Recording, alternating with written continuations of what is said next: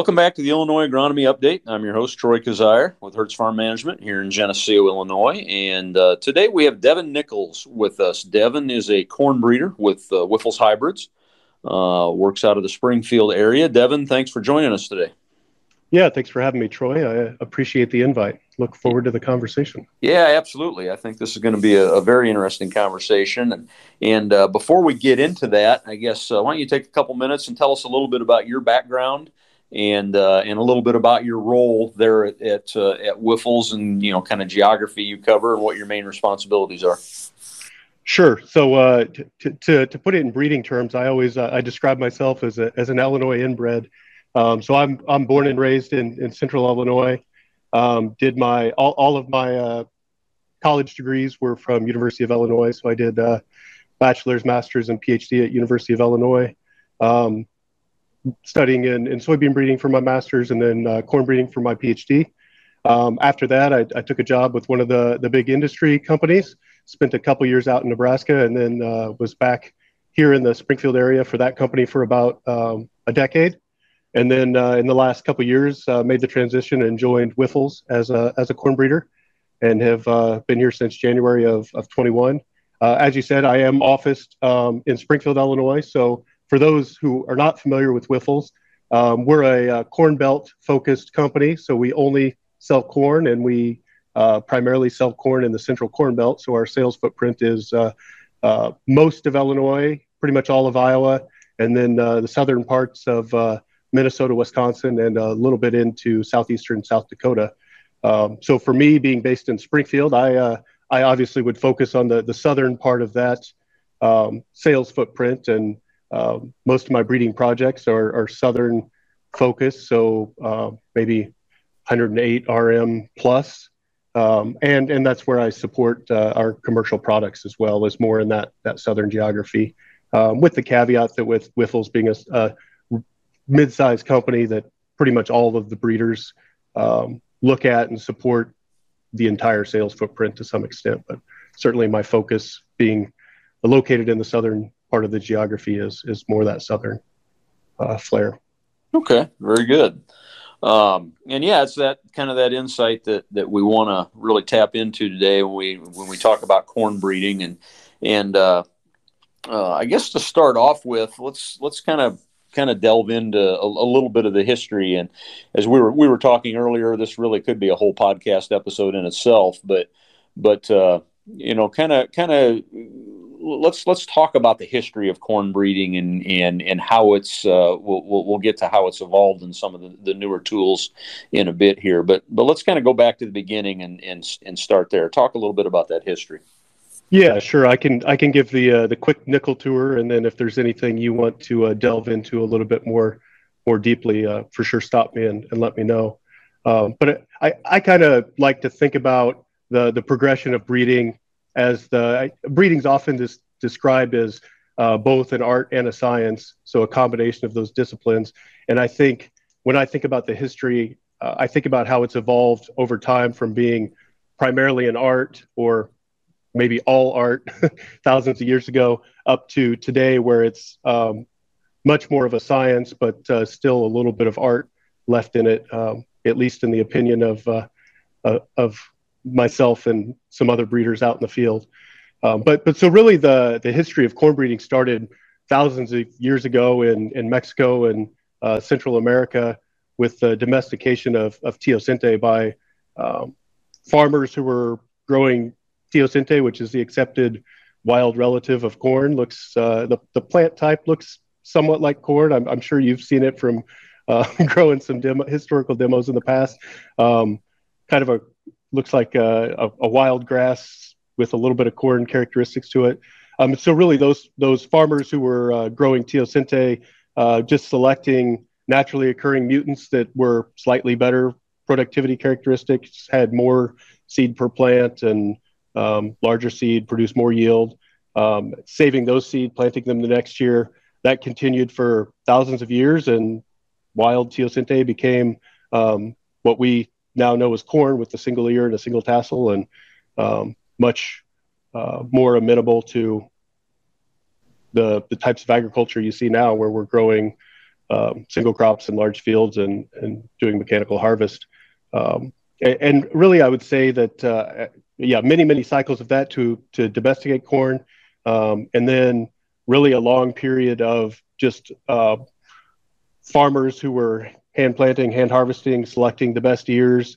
Um, they were popular at fairs in the past, were um, co- uh, corn ear competitions. So which which ears looked the best, and those that won the competition were what farmers wanted to plant the next year, and so that seed would um, be saved. And it was really just an open pop, open uh, pollinated uh, population development, so sort of a mass selection.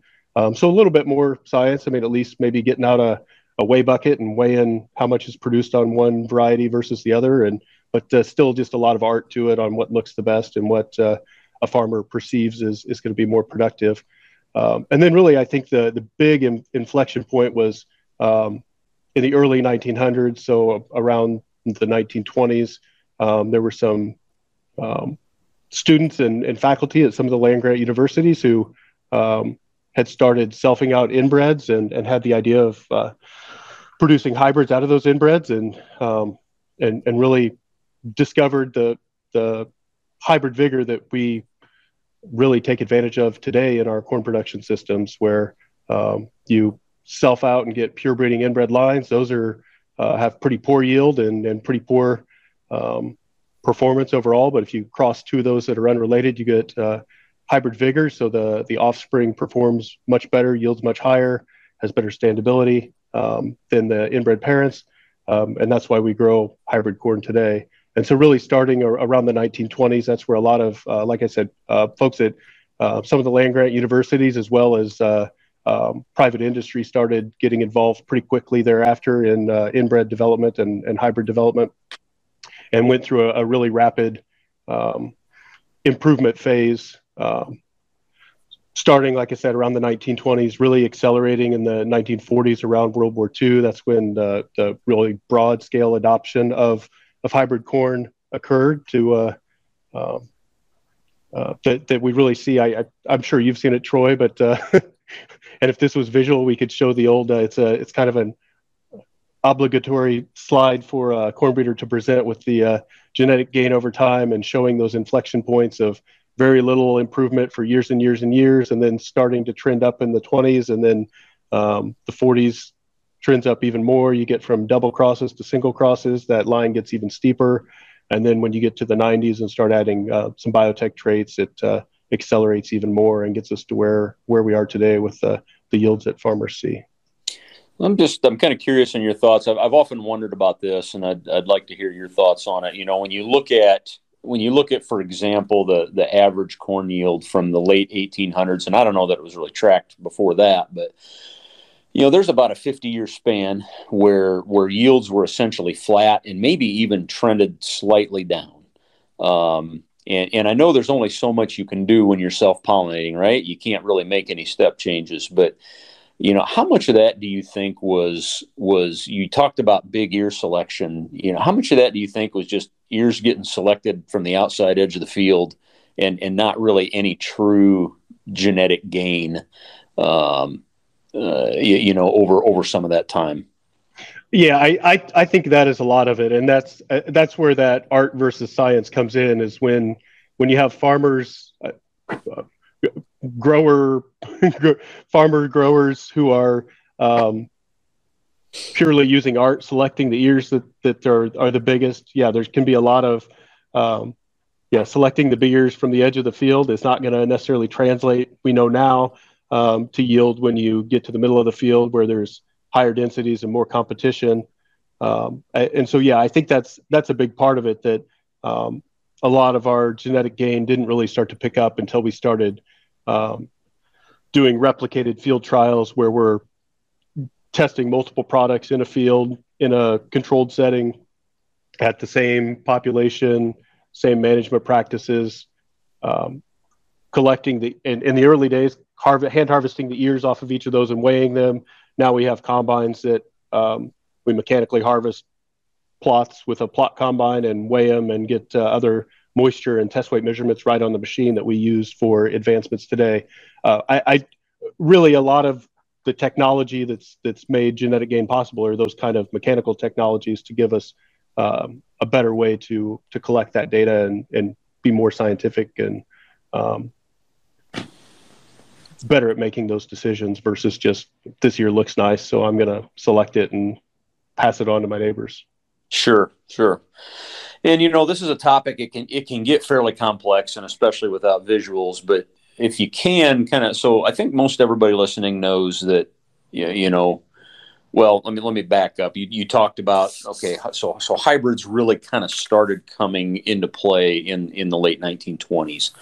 Um, and I think everybody listening knows that that the way you make a hybrid is you cross two two different inbreds. Um, but but if we can, let's let's maybe go just a little bit deeper. What you know, we talk about inbreds and, and hybrid. What exactly makes a plant an inbred? What are we really talking about there uh, when when we say the that this plant is an inbred? Uh, right. So it, it just means it's it's true breeding. So it's hundred percent homozygous. It has um, two copies of the same allele at every genetic locus. So it's it's uh, basically you if you self pollinate it, you're producing identical offspring that will look and act the same cycle after cycle. And the way that's different from now, where um, starting next week, that's what I'll be spending the next month doing is self pollinating um, inbreds in my in my nursery um, here by Springfield, and they'll be doing the same thing in Geneseo um, to um, one to inbreed. So if we if we recombine, take two existing parents, we cross them, we produce a new segregating population where every plant is going to be a slightly different combination of those two parents. Just like if uh, you're a parent and you have multiple children, your children are different, unique combinations of uh, you and your spouse. Um, we do the same with corn. We cross the two parents together. We generate large populations um, of hundreds of offspring. Um, then we have to uh, initially those will be segregating, so it means they have uh, different alleles uh, combinations at, at the different uh, genetic uh, loci, and so then we self pollinate them for multiple generations, where we um, manually move the pollen from the tassel of, of, a plant to the silk of the same plant. Um, over five, six, seven generations of selfing we get that. So it's a true breeding inbred line where we've now fixed the genetics at every locus. So um, if you self pollinate it, you get the same thing back time after time. Um, there are some technologies, so doubled haploids. I, am sure you're you're familiar with, maybe not the the yep. listeners. Um, I don't know as I want to go into the super detail of what that is, but it's it's basically a shortcut um, way to get um, immediately to a, a, true breeding inbred line versus having to go through all those generations of selfing.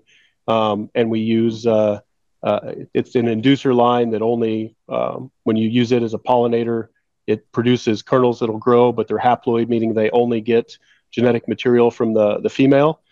Um, so then you have to double those chromosomes. So we apply a chemical to those kernels to get that uh, to get those chromosomes double, so you get back to a, a fertile inbred. But since you're doubling um, just making copies of the chromosomes that are there, you're immediately um, an inbred line. And, and so that's that's a process that's been used for uh, a couple decades now in, in corn breeding and, and the breeding of other crops to kind of short circuit that need to uh, self down to get inbreds. Um, either way you go about it, that's the goal is to go to to get a, a true breeding inbred that then you can um, use to produce hybrids and use to make crosses. And so since it's pure breeding, if you cross it to another parent, as we do in uh, hybrid seed production, you're going to get F1 progeny that are, have one set of chromosomes from the male, one set from the female. They're every plant in the field is going to be identical. It's going to look the same, act the same, um, be more amenable to um, mechanical planting and harvesting and um, uh, the the management we give it these days. Um, how that differs from pre 1920s when we were um, growing open pollinated varieties and improving those open pollinated varieties. Um, there was no controlled pollination in those. So you had different varieties that were genetically different, but they weren't pure breeding. So there weren't, um, if you did a genetic analysis of those, every plant in those in a field of an OPV, uh, open pollinated variety, could be slightly different than its neighbor. Um, and so when those are pollinating openly, you're you're still mixing the genetic sum. Um, So if you took two different open-ended pollinated open pollinated varieties, crossed them together, you would still get a um, you wouldn't get a hybrid, but you'd get a different open open pollinated variety where you'd still have variability among the plants. Yeah, those that makes sense. Sure. Yeah, those open pollinated varieties. Yeah, you'd have different plant heights, different ear heights, uh, even maybe different pollination times all through the same field. Uh, a lot of a lot of variability. Um, Correct. And yep, which you could get by with when you were hand harvesting or ear picking and drying ears, but uh, not not near as well if you're uh, planning to machine harvest with a combine. If you've got super variable plant near heights and different maturities and flowering within the plot, that's going to cause you some trouble. So, uh, yep, exactly. Definitely, it was kind of went hand in hand. The improvements in breeding and and uh, pure breeding high inbreds and hybrids with uh, um, advancement of the um, equipment we use on the farm as well. Sure. So yeah, you've got you know um, and and again for for the listeners that maybe don't have quite as much uh, background in some of this you know every just like us you know a corn plant has it, every every one of its genes exists in pairs one from the you know male parent one from the female parent. And and the goal is to get in in if you're talking about an inbred we want to get like you said both of those genes in that pair the same. We call that homozygous. And the way you get there self pollinate it for multiple generations. You get a plant that all the gene pairs are the same, 100% homozygous, that's an inbred. Cross it with a different inbred, and you have a plant that's 100% heterozygous. In other words, right, each one of those gene pairs has two different genes in it, and, and that's what we call a hybrid. Um, yep. And you exactly. mentioned hybrid vigor, you know, those that, that we tend to see sort of a, a synergy or an amplification of the good traits. And, and so you know uh, hybrids tend to be much more productive and and healthier and and the, their their good traits are are better than really both of the parents combined. Um, so you know you mentioned and kind of in the in the early stages of that in the 20s you mentioned double cross hybrids and and now everything we grow really is a single cross hybrid. So what's the what's the difference there and and why did why did we make that change? Yeah, so so the difference is with, with today's single cross hybrids, we just take um, one male inbred, one female inbred. We plant them in a production field, let the male pollinate the female, harvest the seed off the the female rows, and that's the the F1 hybrid that that we're selling and farmers are planting. Um, in the early days, um, the inbred lines themselves were um, not improved enough to make that possible, right? So the female inbred line didn't yield enough to make it um, feasible to produce enough seed off of that single female inbred to be able to harvest and and sell to farmers and to have enough seed for farmers to plant. And so um, we had double cross hybrids where um, you would make an initial cross of um, two maybe somewhat related but different female lines to produce an F1, and then you would use a different pollen parent, um, whether it's a, a, a single male that's then pollinating that F1 uh, female to produce the the seed, or um, even a, a four way where you are doing the same on the male side to produce a slightly more vigorous male um, F1 to pollinate the female F1. So um, that that's the double cross where you're having to to make two two generations of crosses, um, and, and, really early on it was done just because the the first inbreds were um, not improved enough to make them um, able to produce enough seed without doing that extra step. And then once we had um, female and male inbreds that had been improved multiple generations, and the female inbreds were good enough seed parents, you could use them directly, and the, the males were produced enough pollen and were vigor enough, vigorous enough, you could use them. Um, they they showed to be much more productive in, in hybrids to do the single cross versus double cross. Um, so really, once we got improved inbreds, um, the industry shifted to single cross hybrids. But, that's sort of the history. Is at, at, first it was a need just because the the first inbreds were not not so awesome. right, right, yes, just it's really strictly like you said, a seed production issue. Um, so you know that we we you know that that kind of gets us to, to where we're at to to a certain degree. Uh, obviously, we're leaving a lot out, but but there's only so much you can do in a podcast. So you mentioned you know, one of the tools that we're using currently, uh, double haploids, and, and again, we won't go into the weeds there. That's that's kind of a complicated process, but the, you know, the the bullet point version, like you said, it is a shortcut. Um, that that self pollination to create an inbred historically takes about seven generations. With double haploid, we have a way to shortcut that and and create that that homozygous inbred in in what two to three generations, right? Uh, Really, you know, really cuts that process down. It's not not necessarily. It's not that you're getting any better hybrids out. You're just getting them much more quickly, uh, and you're you're able to to to sort of you know uh, create those genetic gains much more quickly than than before. Um, so, what what are some of the other tools that you're you know that you're using currently and and you know what is what's what's kind of some of the more modern take on on how corn breeding takes place now yeah so so i'd, I'd say there's a couple maybe big areas where we have new tools that are helping um, I, I, the first one is is uh, probably a lot of the same tools that that farmers are using now that they wouldn't have used a couple decades ago um, to help them with their process th- processes things like GPS on planters. So we're using GPS now to um, plant plots to, to instead of having a cable out there to um, trip the cut, trip the planter and, and, tell it when to start planting the next variety. Um, uh, so that that helps us have better, more efficient testing, be able to plant more plots because it's it's saving time and takes fewer people to plant. Um, same with data collection. So I, I, know a lot of growers now are using drones or UAVs, UASs, uh, whatever term we want to use for them. Um, we're using those in, in breeding too. So um, we can use those to collect um, data on our yield trial fields.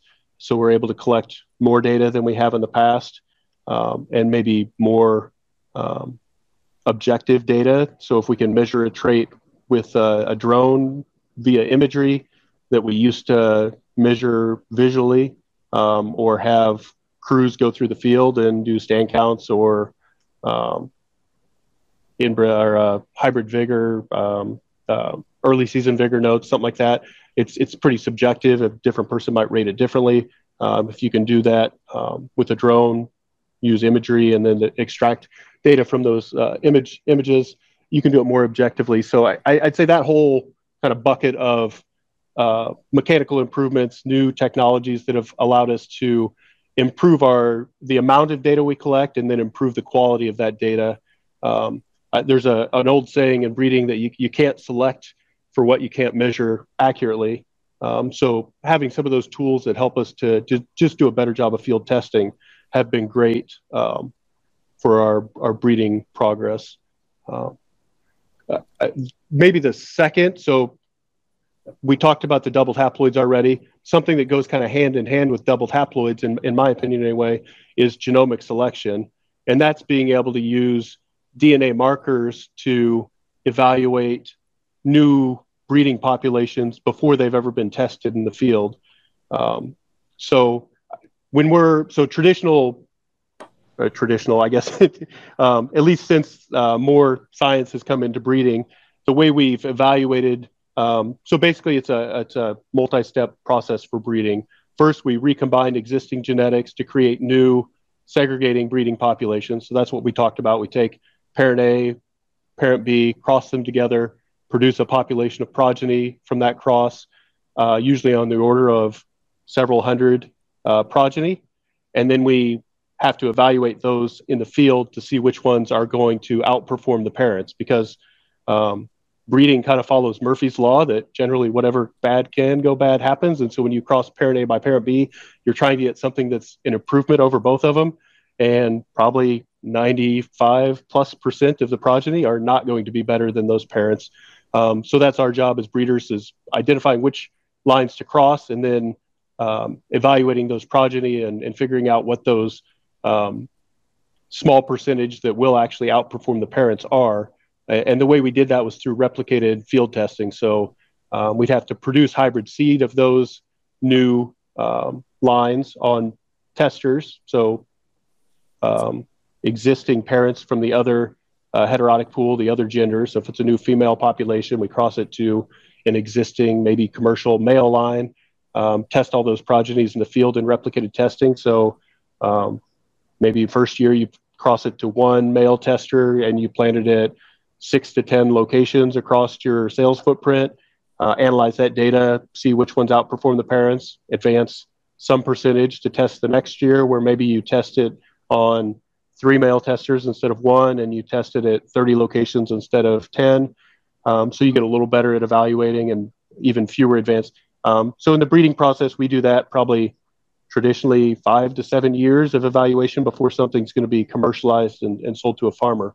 And so that testing gets pretty expensive, especially when you're talking about testing several hundred progeny out of every breeding cross. And as breeders, we want to test as many breeding crosses as we can. So we might be testing um, tens or hundreds, depending on the size of the company and the size of the breeding program, of new uh, crosses a year. So that number of progeny gets to be in the thousands, and replicated trials gets to be in the tens or hundreds of thousands of plots per year.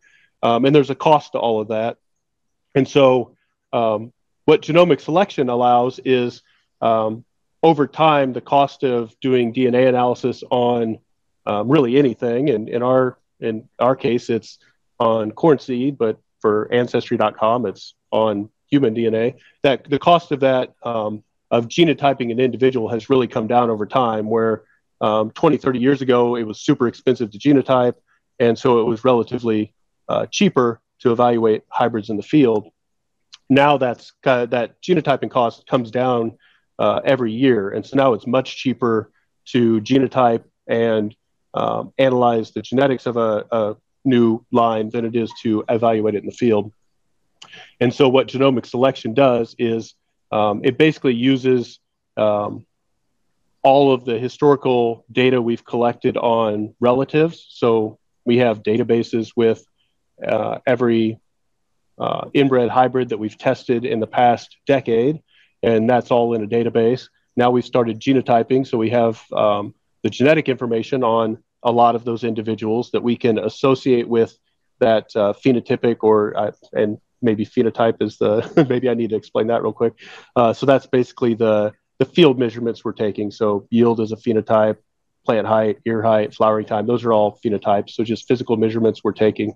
Um, and so we can associate the, the genotypes and uh, with the phenotypes and then be able to predict um, how a new um, a new line that we genotype, we can predict what its performance might be based on those associations of genotypes and phenotypes that we've um, developed over the years with our with our data. And so, um, what that really allows us to do is instead of testing those several hundred progeny in the field, uh, we genotype them, we run a genomic selection model on them. It tells us, it gives us a prediction for each of those progeny, whether they're going to be um, high performing or low performing. And so we can eliminate a lot of the low performers um, and drop them before we've ever tested them, and then uh, really focus our field testing effort on um, the progeny that are predicted to be higher performing. Uh, and it so it lets us test a lot more genetics in our breeding program um, at the, the same cost and so that helps us to uh, improve genetic gain when we're able to test more individuals. Yeah, I'll stop, I'll stop there and let you uh, tell me where I uh, confused you or might have confused no, I, so, so yeah, so you've got some some predictive breeding tools now that help you, you know, c- kind of compare genotypes of a lot of different parent parent lines and and help you sort of s- sort of uh, uh, process of elimination. Maybe uh, you know eliminate some some uh, uh, some crosses that statistically are just probably not going to to to, to give you what you're looking for, and so that's it, it it it frees up a lot of space and time in the in the field, right? If if you're if you're not spending your time chasing a, a, a cross that's not likely to uh, to to pan out very well. Um, and then I think of it maybe as another specific example, and I know this is you know you're, you're not you're not focusing on one trait when you're doing breeding you're looking for all kinds of different things but as an example say you're trying to make sure you've got a disease resistant gene um, in a line that you're working on you know there was a time that that you know that testing involved you know planting all of those all of those seeds and and inoculating or infesting all of those plants with that disease to see which ones were tolerant right and and the ones that weren't obviously you threw out and and the ones that that that did have that disease tolerance were were maybe part of what you advanced. Now, right, we can we can uh, we can analyze. Like you said, look for DNA markers, and we can tell if that disease tolerant gene is in that is in that seed before we even plant it in the ground.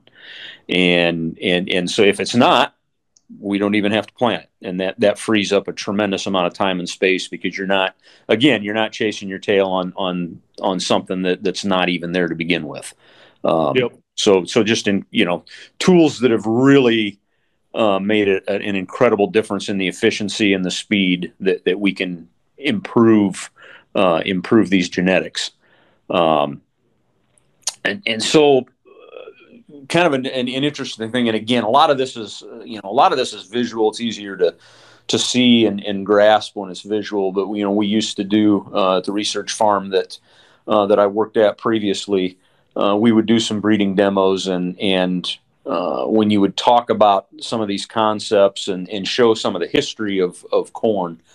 Um, you know, we had some of those old open pollinated varieties from the early 1900s and and a question I would get from time to time is, well, you know, those those years are, are just as big or even bigger than than the modern day hybrids. Um, so, you know, why what back then we were only yielding 30 bushel per acre. Today we're yielding, you know, 200, 220, 240, you know, or more. so so you know, th- talk a little bit about that. You look at you look at a, a 1900 open pollinated variety, and and that ear is just as big or bigger than today's hybrids. Why? So so how is it that we're able to yield so much more? Yeah, good good question, and that's uh, it's something we looked at. Yeah, I, have seen those same types of demos, and um, uh, one thing we've done in in breeding groups is um, they're pretty commonly referred to as ERA studies, where um, and there's academic papers where they've done it at universities too. People can go look up the data, but um, basically, you take some hybrids that were popular in the 1970s, pop, some that were popular in the 80s, 90s, 2000s, 2010s, and today, and um, you plant all those out. And if you um, if you plant them all at today's densities, then the modern hybrids win every time.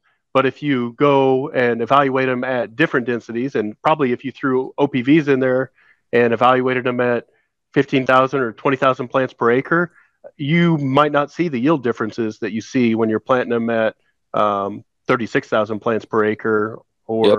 whatever your modern density is. Um, at Wyffels, we push densities pretty high, so 36 is on the, the low end for our testing. Um, but uh, I, I, know that's still uh, above the, the, at least the Illinois average currently. Um, but but so I, I think um, in answer to your question, I think a big part of the improvement has not not just been in yield of a single plant, but it's been in yield per acre and stress tolerance to be able to push those densities up, the planting densities up. Um, so when you look at yield on an acre basis, the components are, of that are the number of ears produced per acre, the uh, number of kernels per ear, and then the weight of those kernels. And so there's multiple yield components that go into uh, into that calculation. And I think the big one when you're comparing OPVs or 1970s hybrids versus today's hybrids is that number of years you can produce per acre. Um, where yeah, if you plant them at a super low density, you may get just as much yield out of an OPV or a 1970s hybrid as uh, today's hybrid. But if you push that density up to what we're planting today um, at, at 35,000 ish, um, you're definitely going to see that benefit. And that's because while we're um, yield has always and will always, in my opinion, be the driving factor of um, what we're selecting and breeding. Part of that yield has been to select for uh, additional stress tolerance, and that's um, that stress tolerance includes um, crowding um, that you get when you have higher densities. It's better stalk um, strength, which when you push those densities, a lot of those older hybrids and OPVs are going to start um, showing significant lodging a lot more often and earlier than um, the modern hybrids. Um, it's better uh, nutrient um, use efficiency. So when you start to increase the population, you have less uh, uh, nitrogen per plant. So you got to the plants have to be able to use utilize that nitrogen more efficiently to produce grain et cetera, et cetera. Same with water. Um, we have much better drought tolerance in, in today's hybrids than we uh, did in the past. Um, as I think you, when we had the last uh, big drought, at least in my neck of the woods in 2012, and people were comparing it to um, the drought prior to that in the 80s, um, people were pretty surprised with how modern hybrids were yielding through the, the 2012 drought um, based on their experience in the in the 80s, and, and a lot of that's just that improvements for stress tolerance we've had over time. Yep, exactly. We've got hybrids that are better able to compete for all of those resources, and uh, uh, yeah, it's not necessarily not necessarily the per plant production that we've really increased, although it's to some extent, like you said, bigger, heavier kernels.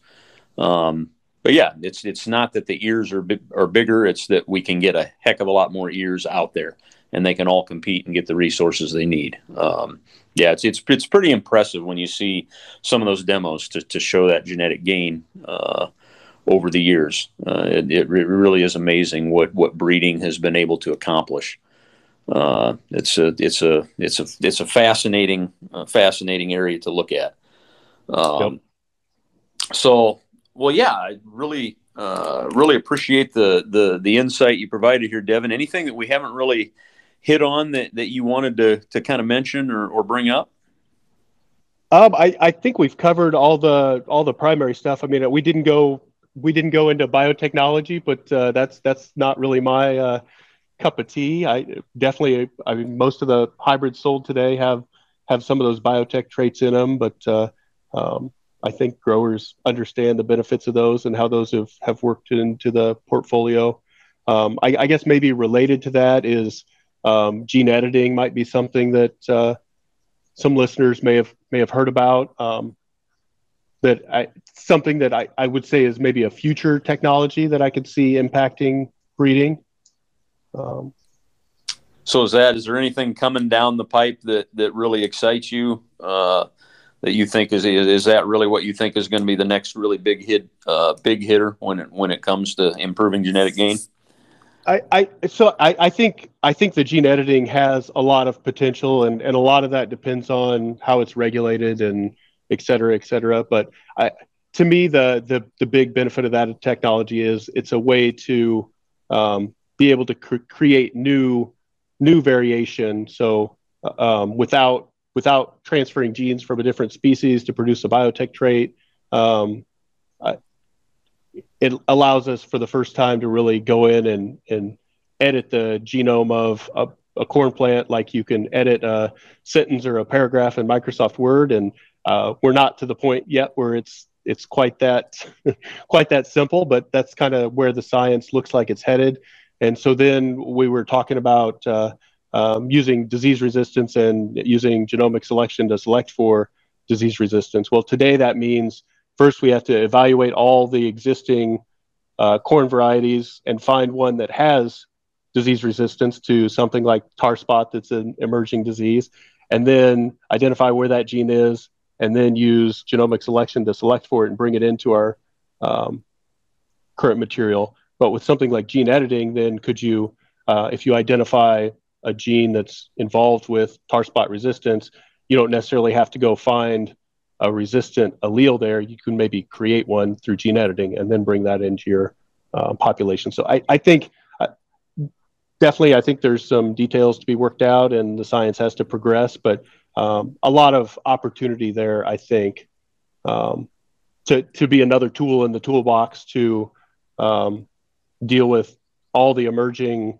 issues we're going to have going forward, whether that's um, new diseases, um, pushing populations even higher and needing better stalks and roots. And um, if rain patterns change and we have to deal with more flooding or more drought, um, any any additional tool that a, a breeder can use is, is going to be of a great help. Um, and then I, I, guess what I what I really appreciate about Wyffels is um, the way that the company has um, decided to implement all these technologies is not using any of them to try to replace uh, field evaluation and breeder evaluation in the field, but how do you fold that into our breeding program and use all these new tools as just that a tool, not uh, not the be all end all to, to solve problems, but how each tool can be uh, implemented into a, a breeding program um, to provide the best products to our, our customers.